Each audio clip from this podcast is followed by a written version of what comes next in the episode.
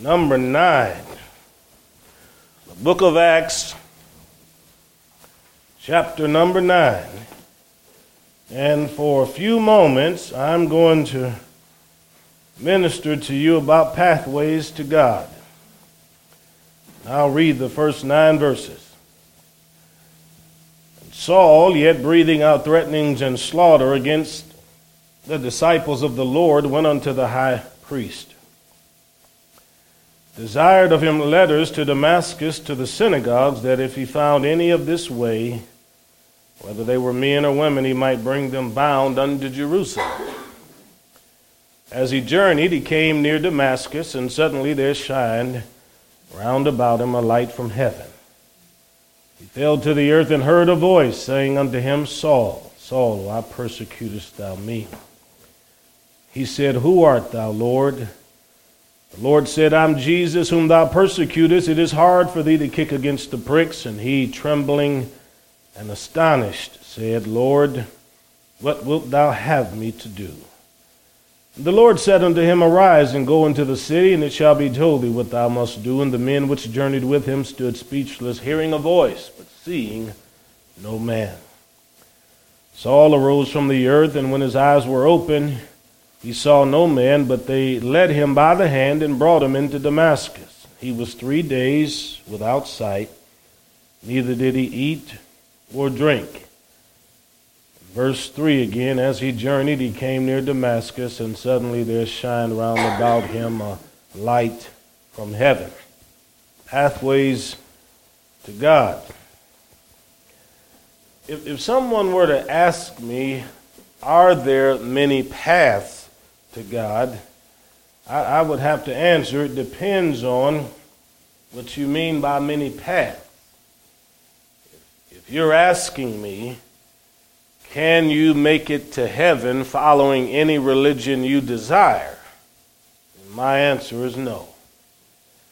But if by that you mean that all of us can be on different paths in life and then God bring us through a variety of circumstances to Him, then quite naturally I'm going to say yes.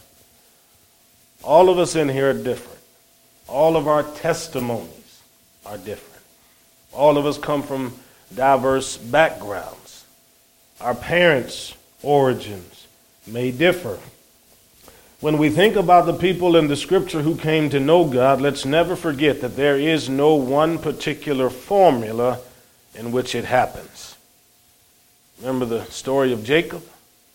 Jacob was a man that was fleeing for his life because his brother wanted to kill him. His mother told him, It's better for you if you get out of here as quick as you can. His grandfather and his father knew God. You can read the stories of them building altars unto God. But when you look at Jacob's life during that period, he doesn't seem to be much of a man that cared anything for God at all. But somewhere on that trip, from daddy's house going to his family members in Iraq, he met God in a dream out in the desert. The Lord stood at the top of a ladder. And once he had that vision and he opened his eyes, he realized this place must be the house of God because surely the presence of the Lord is here. Other people in the Bible didn't meet God that way, but he sure did. And your story may be different from your neighbor. However, you came to Christ, however, you were saved, whatever it was that led you into a strong, vibrant relationship with Him. It may be unlike Jacob's, but maybe it was like Moses. It was a man that murdered somebody, divinely saved and delivered as a baby, but nevertheless, having been raised in an Egyptian house, he murdered a man trying to save a Hebrew brother. For four decades, he lived out in the wilderness as a shepherd, essentially trying to hide from ever being captured and having to go before maybe some kind of a court. But even out there in the wilderness, he found that one day as he was walking around up there in the mountains with those sheep, he found a bush that was on fire and found that God was in the bush. Undoubtedly, he probably passed that bush on other occasions. But this time, the bush burned and God spoke to him. God doesn't have to use extraordinary things to get to you. It can be something as simple as a bush. If He wants to set a bush on fire, He can talk to you. If God wants to make the petals of a flower rotate in a certain direction to grab your attention, He can do that. If God wanted to speak to you through a cat's meow or a dog's bark, He could do that. Even the child of a baby can somehow speak on behalf of God. If we think about that, then we never forget that people throughout Scripture met God in ways that leave us astonished. Same thing with you, and same thing with other people. Dwight L. Moody was a great evangelist 120 years ago. Born in the New England states, looking to better himself, he moved to Chicago to work for an uncle. His uncle sold shoes. Mr. Moody spent time in that shoe shop working and came to know Christ in the shoe shop. The Lord was working on his heart, preparing him, but it was there in the process of being a shoe salesman that he came to know the Lord, and he went on to become probably of the second half of the 19th century one of the greatest evangelists that America ever had. He wasn't an ordained preacher, he was a layman that became a minister. Started off with a Sunday school teaching kids. And because of that, doors opened up. But how did he meet God? Where was his path? His path took him from the New England states to Chicago, and he met God in a shoe store. Where did you meet God? How did God do it for you? When you consider that, it gives you pause when you think about this gentleman by the name of Saul this evening. Notice verse 1. He's breathing out threatenings and slaughter. He's angry, he's bitter, he's unforgiving, he's upset. But this is what Saul was before he became a Christian. Every now and then it's good to look back on your past and recall what you were like in your BC days, before Christ days, before Christian days. So, why is that important, Pastor? Well, it's important to not forget where you came from, for one, but also just to, to be able to identify what you used to be like. Were you mean spirited? Were you a liar? Did you have a foul mouth? Were you an adulterer? Were you a drunkard? Did you abuse various substances? Were you a brawler? Were you lazy? So you look back on your life and you, you see how, how God, by His grace, has come and challenged you and changed you by new birth. And then, of course, the, the next thing that's important is looking back on what you used to be, you become grateful now because of the transformation that has occurred. This man, Saul, put people in jail, and even after he became a Christian, some of these folks were still incarcerated. Some of them still met their death. He's preaching Jesus, telling folks about how to get saved, and grandmothers and grandfathers and parents that he put in jail still behind bars. That must have been difficult. How do you go into a house, physically grab a lady, snatch her from her crying children, then haul her off to jail because she loves Jesus? How do you grab a father in the presence of his family with people screaming and yelling, please don't take him, and without any feeling at all? Take that person to the nearest jail and put them in there simply because you so hate their religion. Sometimes it's good to look back on what you used to be like. Maybe you mocked God, mocked Christ, didn't care about the Lord, and thought those Bible thumpers were people that were ignorant and provincial and narrow minded, didn't know anything about God. You had no idea that these were folks that ministered in the Spirit and that walked with God, prayed through, and talked to the Lord, and supernatural things helped them. You had no idea that the angel of the Lord encamped about those that fear him as you fought against God's people, talked about them. That's what Saul did. Verses 1 and 2 make very plain. He was a Pharisee and he was opposed to Jesus' followers. So here was a man that used religion against Christians. You can see this all throughout the book of Acts. You can see this in the Old Testament. Jezebel brought the prophets of Baal into the old Israelite White House and fed them at her table. Took the taxes of the Israelites and fed the false prophets and false priests, the Bible teaches. And she persecuted everybody that loved the true God. She used religion. Well, people still do that today. I lived in Saudi Arabia. They, they had, like Paul was here, a group of people somewhat like the religious police. I only know of two countries left that have them. One would be Iran, the other would be Saudi Arabia. In Saudi Arabia, they're called the Mutawa. Their objective is to ensure that everybody follows the Islamic precepts. That means you have to dress a certain way when you go outside.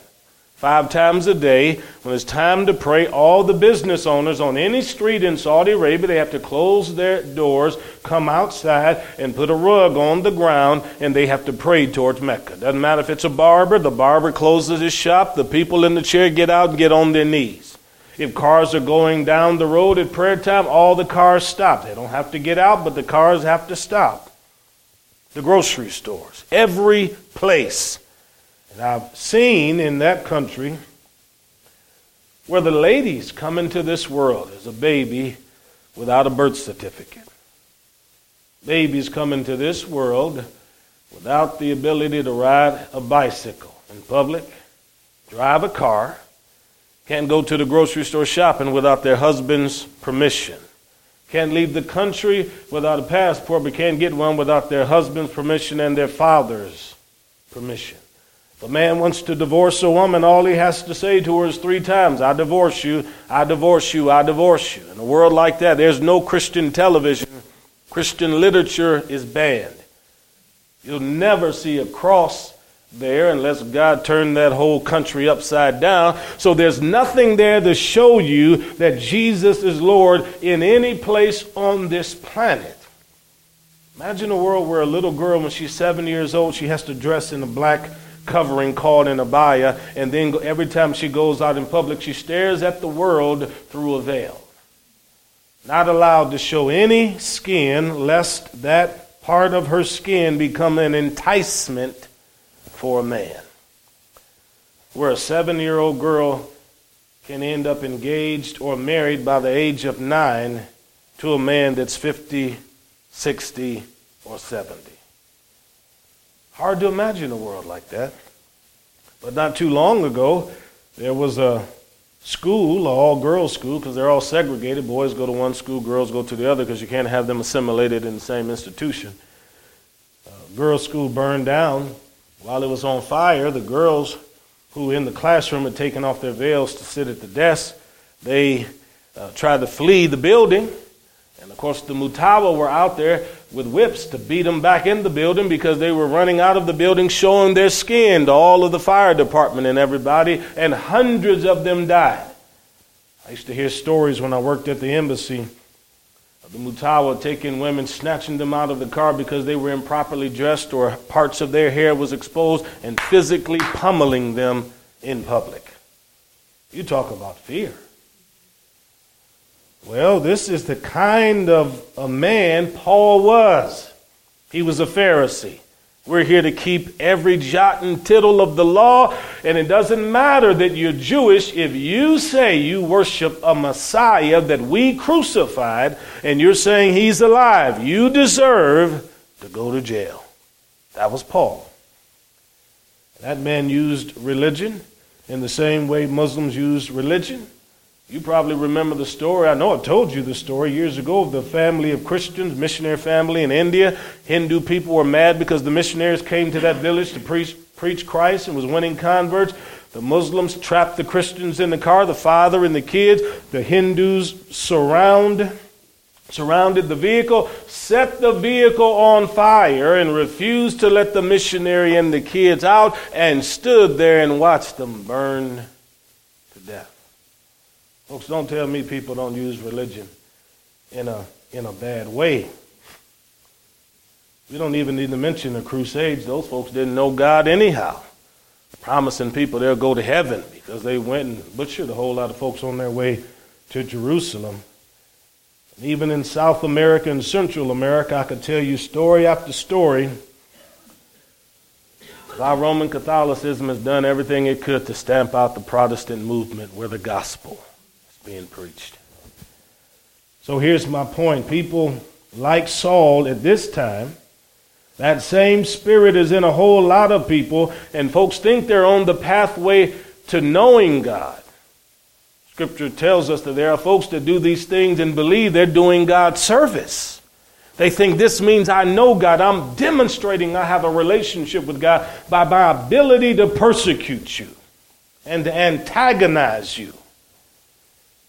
But notice in verse number three, as he journeyed, suddenly something happened, and that's usually how God moves. He moves quickly. Everybody say quickly.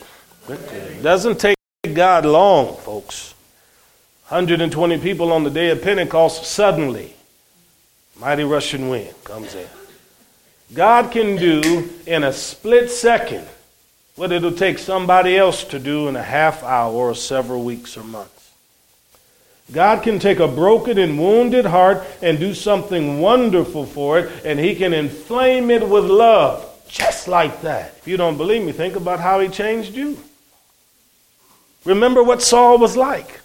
This is why when Saul became a Christian, he did everything he could to preach the gospel around the world because he who had been forgiven much loved God greatly and he knew that people had died like Stephen because of what he did. So he wanted to give all that he had to God. He was indebted to God. He said, God, if you could forgive me, a self righteous sinner like I was, believing that I was better than other people, if you could forgive me for every evil thing I had ever done, there's no place on this earth I won't go to tell folks about God. That's a man that met God.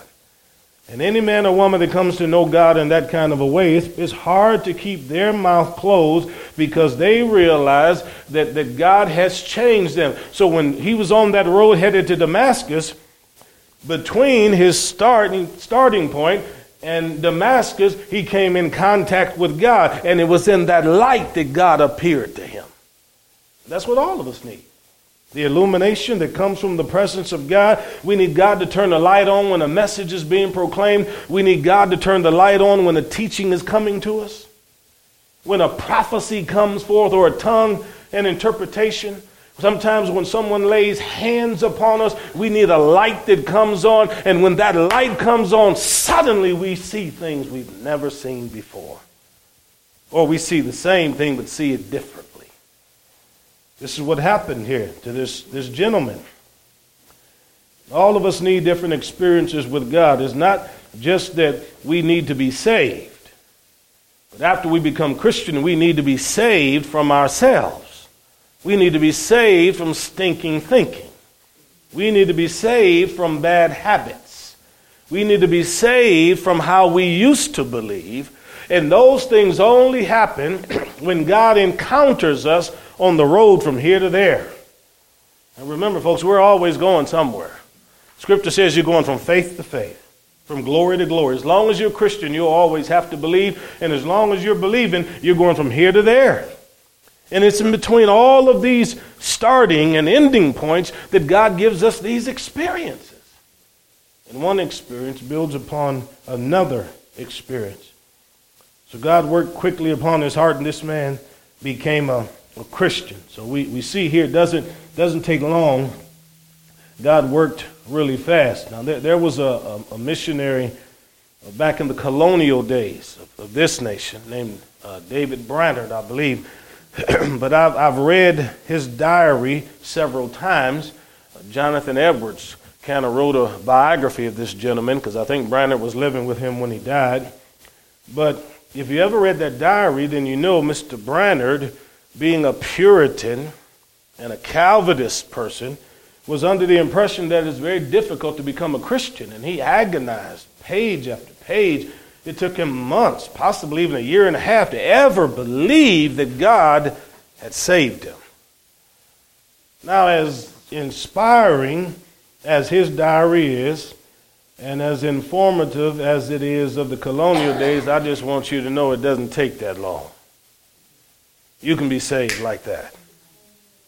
The moment a man or woman repents, comes to know God, you can have assurance immediately. What he didn't know is that the moment you become a Christian, the devil shows up six seconds later and said, Nothing happened to you. You know you're not saved. I don't know why you run around here telling people you love Jesus. Now you didn't love him 10 minutes ago. What makes you think you love him now? See? See, he didn't know how to deal with that. But the light shined, and the Lord came through that light. And in verse 4, he asked Paul a question, or Saul a question he had never con- considered, that, why are you persecuting me? Which essentially he's asking, why, what are you doing on this road? See?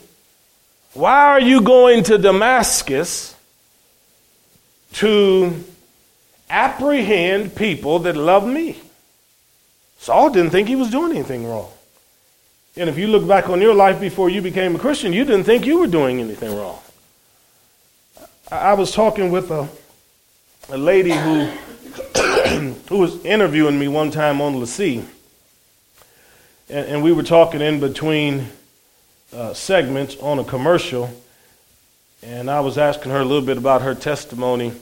And her name is Valerie. She's still probably doing stuff on Christian television now, I'm sure.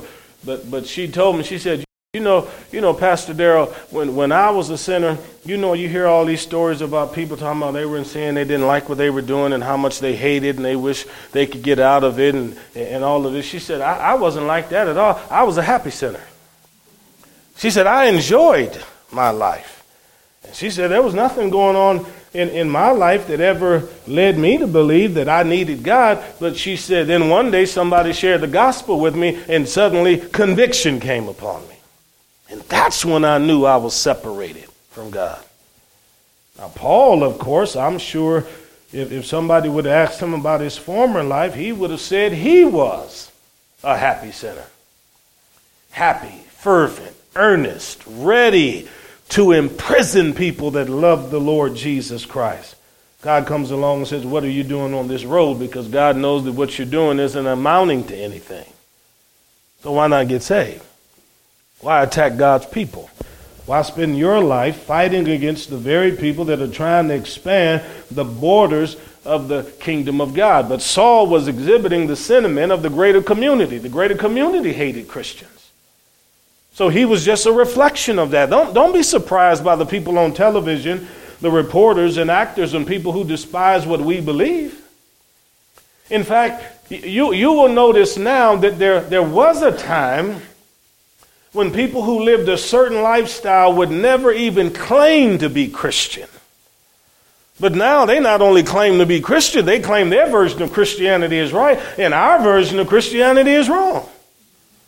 So if you say, I believe that a guy and a gal should get together, that's all you narrow minded people. Don't you realize this is the 21st century? God is a God of love, and, and, and, and God's not even interested in that thing quite like you think He is.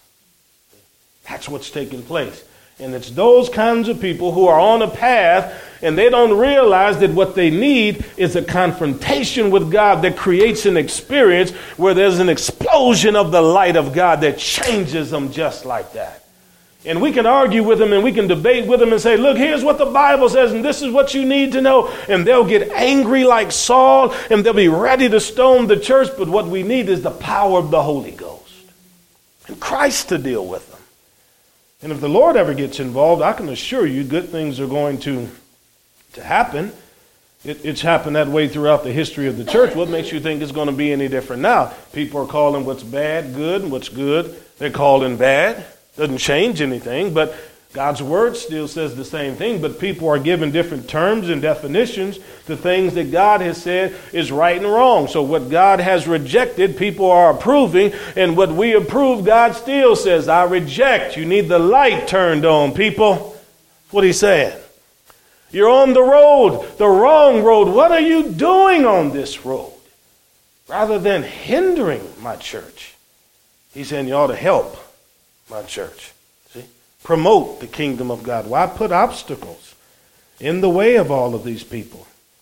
Now, now this, this question was so startling to Paul in verse 4 that when God in verse 5 explained to him what he was doing and who he was, he just couldn't believe it because he didn't believe Jesus was the Messiah anyway. He thought he was dead. He certainly didn't believe he was raised from the dead. And now here he is coming to him in a vision, and the Lord is, is telling him, I'm the one you're actually persecuting.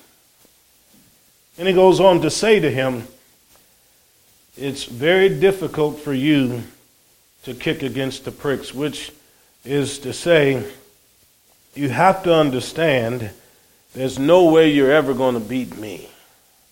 Okay? I'm not an easy target. And I'm not just going to lay down and let you do whatever you want to do. But when I begin to fight back, you're in trouble. So in verse 6, he was trembling and astonishing. And you can see from verse 4 to verse 6, it couldn't have been longer than maybe 10 seconds or so for the Lord to get that word out. And within a few seconds, here's what Saul says to the Lord What would you have me do? And that's the question. What would you have me do, God? Where do you want me to go? What do you want me to say? How do you want to lead me? In what direction do you want my life to go? And I can promise you, if you're looking for direction, God can provide it. He can tell you what you need to know. But you got to be willing to ask. And once you ask, then be willing to hear what he has to say. And do not allow the adversary to cause you to believe that what God says won't work for you. Now, God tells him to go to Damascus, but he has to go to Damascus now with a different objective. His objective before was to apprehend Christians and put them in jail. Now he's going to Damascus to end up in the home of a believer so that God can send somebody else to him, lay his hands on him, and his eyes can be opened and he be filled with the Holy Spirit. See? Damascus becomes a totally different setting now. So sometimes when you start off on a path and you're moving in a particular direction, you have in your mind what you're expecting the destination to look like, only to get to the destination and realize it, realize it doesn't look like anything you originally conceived it to be. And that's what happened with him. Man's life was changed.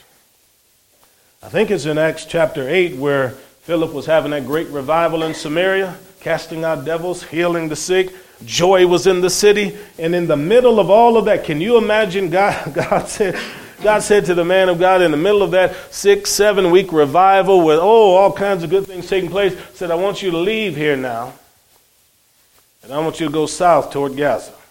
Just start walking. I'll tell you where to go when you get there. And sure enough, he started, he had to tell the people, I've got to get ready to go. Go! All these people you've led to the Lord? All these miracles that are taking place, people turned on to God like they've never been turned on to God. You can't leave us now. I have to leave you now. God has spoken to me. And sure enough, he starts making his way through the desert. He's waving goodbye to the people. They're weeping and they're crying. Some are probably angry and upset that he's leaving. And sure enough, when he gets down there, he happens to see a little chariot going along. The Spirit of God spoke to him and said, I want you to head on over there to that chariot.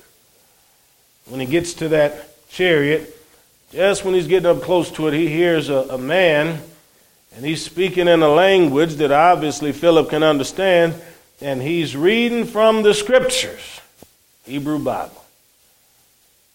Then the Lord said, Join yourself to that chariot. Climb on up in there with him. He gets up in that chariot and, and he says to him, Do you even know what you're reading? The man said, How in the world can I unless I have somebody tell me what all this means? Philip explained to him who Jesus was, according to Isaiah's prophecies, he obviously told the man about salvation and about being baptized in water because the man said to him, Well, here's a pond of water right now. Can we get out and go down in there? And sure enough, they went down in that water. He baptized them in the water. And when the man came up, it said, Philip disappeared. Carried away by the power of God. How'd you like to be baptized by somebody like that? See, I was telling you earlier about going to heaven early. Imagine going down in the water and coming up, and then when you stand back up, you look around, and the one the baptizer has gone, and God whisked him away to some other location. But here's the point crowds are not as impressive to God as they are to you and me. And numbers don't matter as much to God as they do to you and me. The one matters to God. If God has to send Philip from one location hundreds of miles to another location to talk to one person. That proves to you and to me that one person is exceptional in the eyes of God. And you should be happy. Every person you've ever witnessed to and every opportunity God has provided for you and the people that He gave you an opportunity to share the gospel with. Don't ever be discouraged because you're sitting in a chariot with one person. You know when you ought to be discouraged? When God's not talking to you about anybody's chariot at all. That's when you ought to be discouraged. But as long as the Lord puts somebody in your path to talk to, you should be happy. As long as there's somebody you can lay hands on. When they say to you, please pray for me, this is what's going on with my family. My kid is having this problem. Have your church pray for me. Say, I will have my church pray for you, but how about you and I pray right now? Right now in the, in the grocery store? Front of everybody? Oh, yes, grab their hands, begin begin to pray, and I, I, can promise you pretty soon somebody be coming across that loudspeaker saying, Steve, there's healing taking place in aisle number three. See? Yeah. But if we give God something to work with, then we give God opportunities to do something supernatural. If we present ourselves to God as an empty possibility and say, Lord, here I am fill this body with the Holy Ghost. If we say, Father, here I am, I'm in need of direction from you, then God can speak to you. Final thing I'll say to you I was telling folks this morning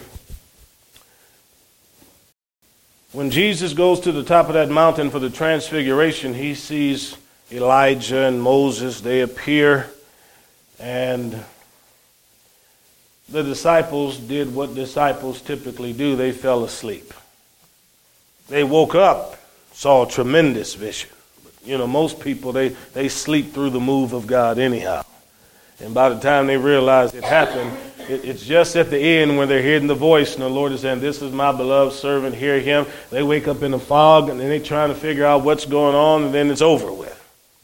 But, but I say to people, when you're looking for direction and you're wanting God to talk to you, just like when Jesus prayed and he was transfigured on that mountain, when you get down on your knees and you talk to God, that becomes your individual mountaintop.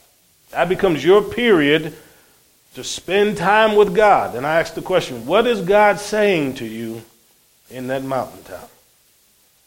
Because whatever he's saying to you in prayer is going to be different than what you hear when you get up. When you're down there in prayer, God will open that thing up through a vision and show you what you can become, what you can do, the supernatural possibilities of what can occur if you trust him. But no sooner than you get off your knees, the devil is there to say, You got to be kidding. You dream that up yourself. There's no way that's going to happen.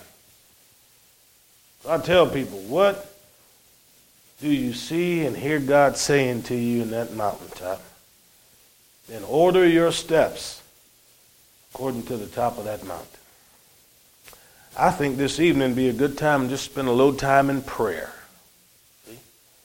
Just a little time in the presence of God. Now I realize this carpet isn't as thick as it could be, but you've knelt before. If you want to walk back and forth, you can walk back and forth. I'll probably be stretched out on my face back here behind this pulpit. But, but posture, although it doesn't produce holiness, the one thing I do know, it does show God that you're earnest and you're serious. Husbands need to see their wives pray. Wives need to see their husbands pray.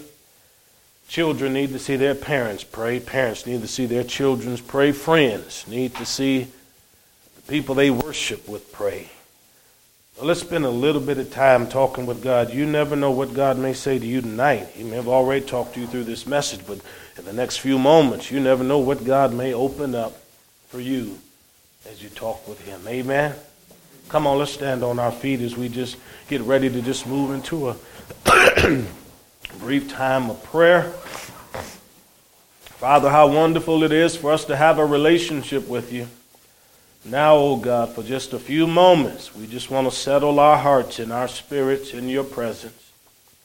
And as we do so, God, we want you to talk to each one of us. It could be in a dream or a vision, could be in a prophecy, could just be you talking to us about a scripture, God. But for a few moments, talk to us as we talk to you.